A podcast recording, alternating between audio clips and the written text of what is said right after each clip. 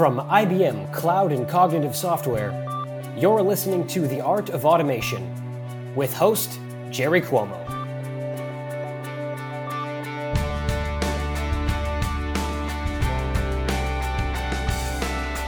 Thank you, Ethan. Hey everyone, that's Ethan Glassman, our producer. Thanks for all the work you do here, Ethan.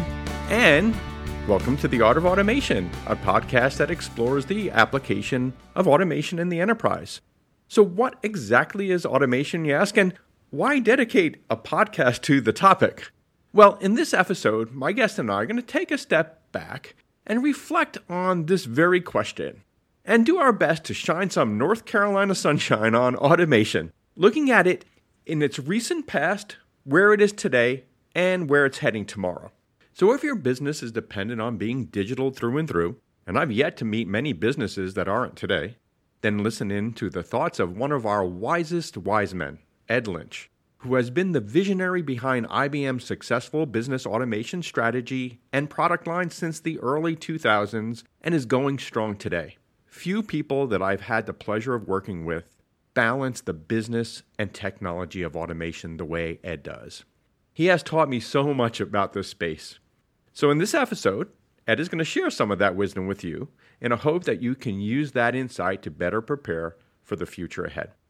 And while Ed will reflect on the past and present of automation, I promise his views on where automation is going is worth the listen, including how human beings and computers will continue to evolve to do what they're best at doing. And with that, I'd like to welcome Ed to the Art of Automation. Welcome, Ed. Hey, Jerry. Good talking to you again. Thanks for having me. Oh no, so so good to have this conversation with you. So let's get right into it.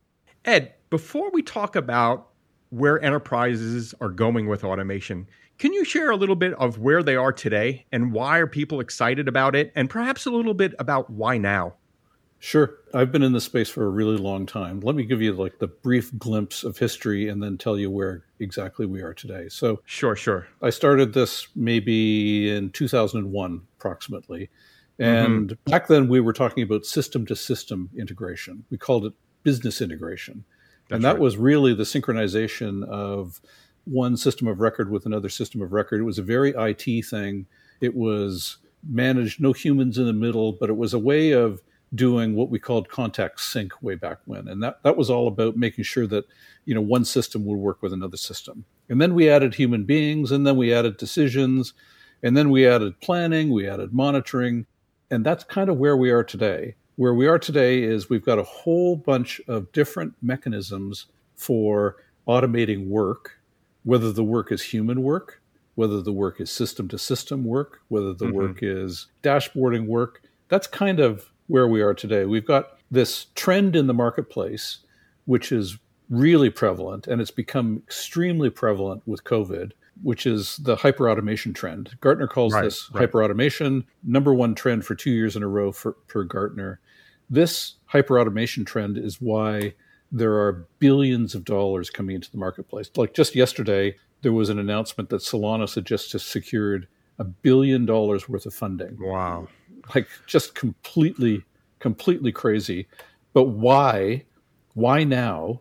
Well, it's because everybody's focused right now on productivity, the productivity mm-hmm. of the workers, not productivity of front office workers with you know Office and Microsoft and that kind of thing, but productivity of the back office workers, productivity of IT workers, operators, SREs, the sysprogs who do work in automating you know IT systems. All of those different workers are under the microscope right now, and uh-huh businesses are looking for ways to get more out of the human beings and apply the human beings that are in both business and IT in really creative ways, which take advantage of the skills that they have while letting the machines do the work that the machines are good at, things that right, are very repetitive, right? right? So yeah. this whole space right now is going completely crazy. Yeah. There are more unicorns in the space out in the market than you can believe. And it's all driven because of productivity. As businesses look at where they're spending human capital, they're trying to make the humans more productive. They're trying to make, well, make machines take over human work in some cases. applying the right labor type onto the mm-hmm. right piece of work. So right, right. a real like there's a really simple example here. Yeah, sure. Go ahead. Procure to pay. Procure to pay is a process mm-hmm. that most businesses have, all businesses have, because they all acquire goods. Amazon, right. Amazon procure to pay. Most of us use Amazon every day. The going and looking for something in the catalog, that's the procure part of procure to pay. The click mm-hmm. buy now, that's the automation of Amazon's procure to pay. There are no oh, human beings in that loop at all. Right. They are completely right. straight through processing. And that's what everybody wants to do. Everybody wants to get their procure to pay, which right now employs dozens of people in every business, processing invoices, processing ERP systems, cutting checks. Everybody wants to get all of those things to straight through processing. Why? Because it doesn't add value to the business the procurement and payment of invoices doesn't add any value to, I don't know, a retailer. The retailer makes their money selling goods, and they don't want to be in the procure to pay business. Yeah. So, really, there's a consequential, you know, thing that happens when you right. automate people human tasks and you let the machines do it. So that's where yeah. we are as of today. Yeah, and, and Ed, it's, it seems like where we are, enterprise automation it seems to be uh, quite the equal opportunity employer, like across all industries, across all job types. Is that true? Does it apply better to one than the other, or what, what's your view on that? My experience, Jerry, is that it's everywhere. It's mm-hmm. everywhere because most of the things that are being automated are the horizontals. They're not the verticals. By vertical, what I mean is the sector specific things. There's certainly a lot of work in sector specific things like insurance claims and onboarding government documents, onboarding into different, I don't know, different government programs, as an mm-hmm. example. It's everywhere. And yeah. the reason is because most of the things that are being automated are horizontals, things like HR work, things like finance and accounting, things like onboarding mechanisms. Those things are being automated everywhere. Verticals are also being automated, but they've been automated for a long time. The things that are being automated now, why RPA is going completely crazy, is because we're automating things that are horizontals, like horizontal workflows that are the same no matter which sector you're in. So, Ed, thank you so much. Makes so much sense. Ed, at the top of the show, I promised the audience that there are a few people that I know who are more qualified to talk about where automation is going. So let's talk about that now. Let's talk about the future of automation. Where's it going? And perhaps touch a bit on the role of AI. What role does AI play uh, in okay. that future? I, I, think those two thoughts are intimately tied together. Mm-hmm. I think the future of automation, we have automated, we've, we've found mechanisms to automate lots of different types of work. But the thing that we're getting better and better and better at is augmenting human beings, making mm-hmm. them more productive. And that's where AI and machine learning and deep learning and and GANs and all the rest of these different techniques are coming into play. Uh-huh, uh-huh. They are mechanisms to transform data, like raw data, into patterns and then applying analytics to the patterns to give you predictions and generating probability distributions on what's going to happen and allowing individuals to make decisions based on probabilities rather than just based on you know one zero facts this kind of bayesian decision making mm-hmm. is very very different but it's also extremely helpful in augmenting human beings. When a human being used to try and evaluate churn, as an example, the probability that some particular customer is going to drop your product. Mm-hmm. It used to be that you had a lot of instinct, you had a lot of a lot of observation, you had a lot of investigation. What's the past history? Now we have churn models. A churn model right. is nothing more than just absorbing all the data, applying some analytical techniques, and generating a probability distribution which says the likelihood of you know fred or jerry leaving your bank is 0.97 yeah. And what that does is that automatically because of the nature of it it allows you to automatically start doing things. The preemptive you know stop churn. It also applies in risk and in lending and onboarding and sentiment analysis and, and on and on and on. Like all of the various different things that have dozens and dozens, like thousands, millions of data points. The machine can absorb them because the machines are capable of absorbing them. So, future of automation, I think the future of automation is is AI. Wonderful. I couldn't agree with you more there, Ed. Ed, can you paint a picture of the future state of enterprise automation? Maybe kind of continue on what you were doing, and how is it going to, or how is it already impacting business? And can you share some key metrics to measure yep. success by? Sure. The future of automation, when you dig underneath the covers, the classification that I put on things is I say that some work is done by human labor, some work is done by digital labor. Mm-hmm. And if you think about it that way, then combining human labor and digital labor into a hybrid workforce, all of a sudden a business manager can make a very active decision about where to put the work. Do I put this type of work, this task? Do I give it to a machine? Do I give it to a human? Mm. And what that comes down to, that decision point, comes down to what the heck are people really good at? Mm. Well, they're good at things like judgment. They're good at things like strategy. They're good at thinking out of the box. Machines are terrible at that stuff. Yes. terrible at judgment. They're terrible at reading emotions. They're terrible at interacting with human beings. So if you can make a decision as a business manager, you know, this task is much better done by a by a human being than done by a machine, fantastic. Then let's figure out a way to augment the human being. If this particular task is much better done by a machine than by a human being, for whatever the good reasons are, then fine, let's give it to a machine. That active hybrid workforce management is where we're headed. And I see it emerging right now.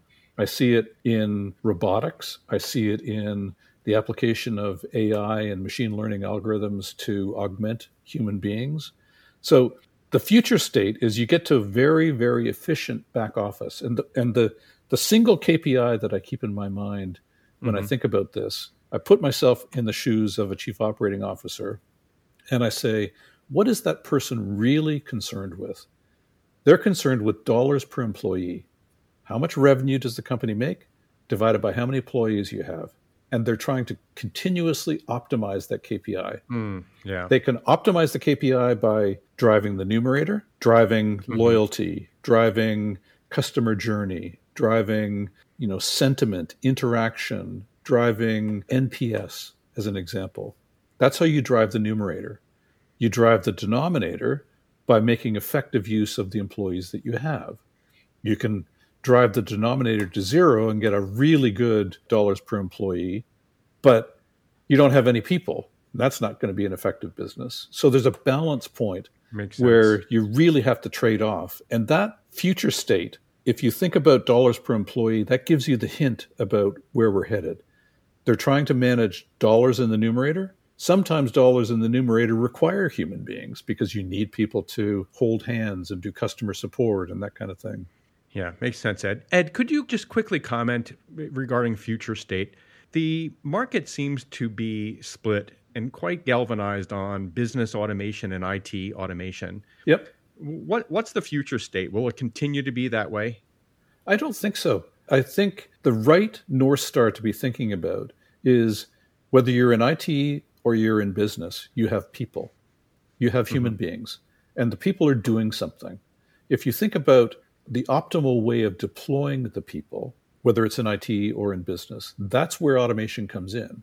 Hmm. And so whether you're you are optimizing the work of an operator, or you're optimizing the work of a sysprog, or of an SRE, or mm. of a an invoice processor, or somebody who's doing claims. Yeah. It all comes down to the human beings. That's right. And, That's right. And that human being thing, obviously, human beings are extremely valuable.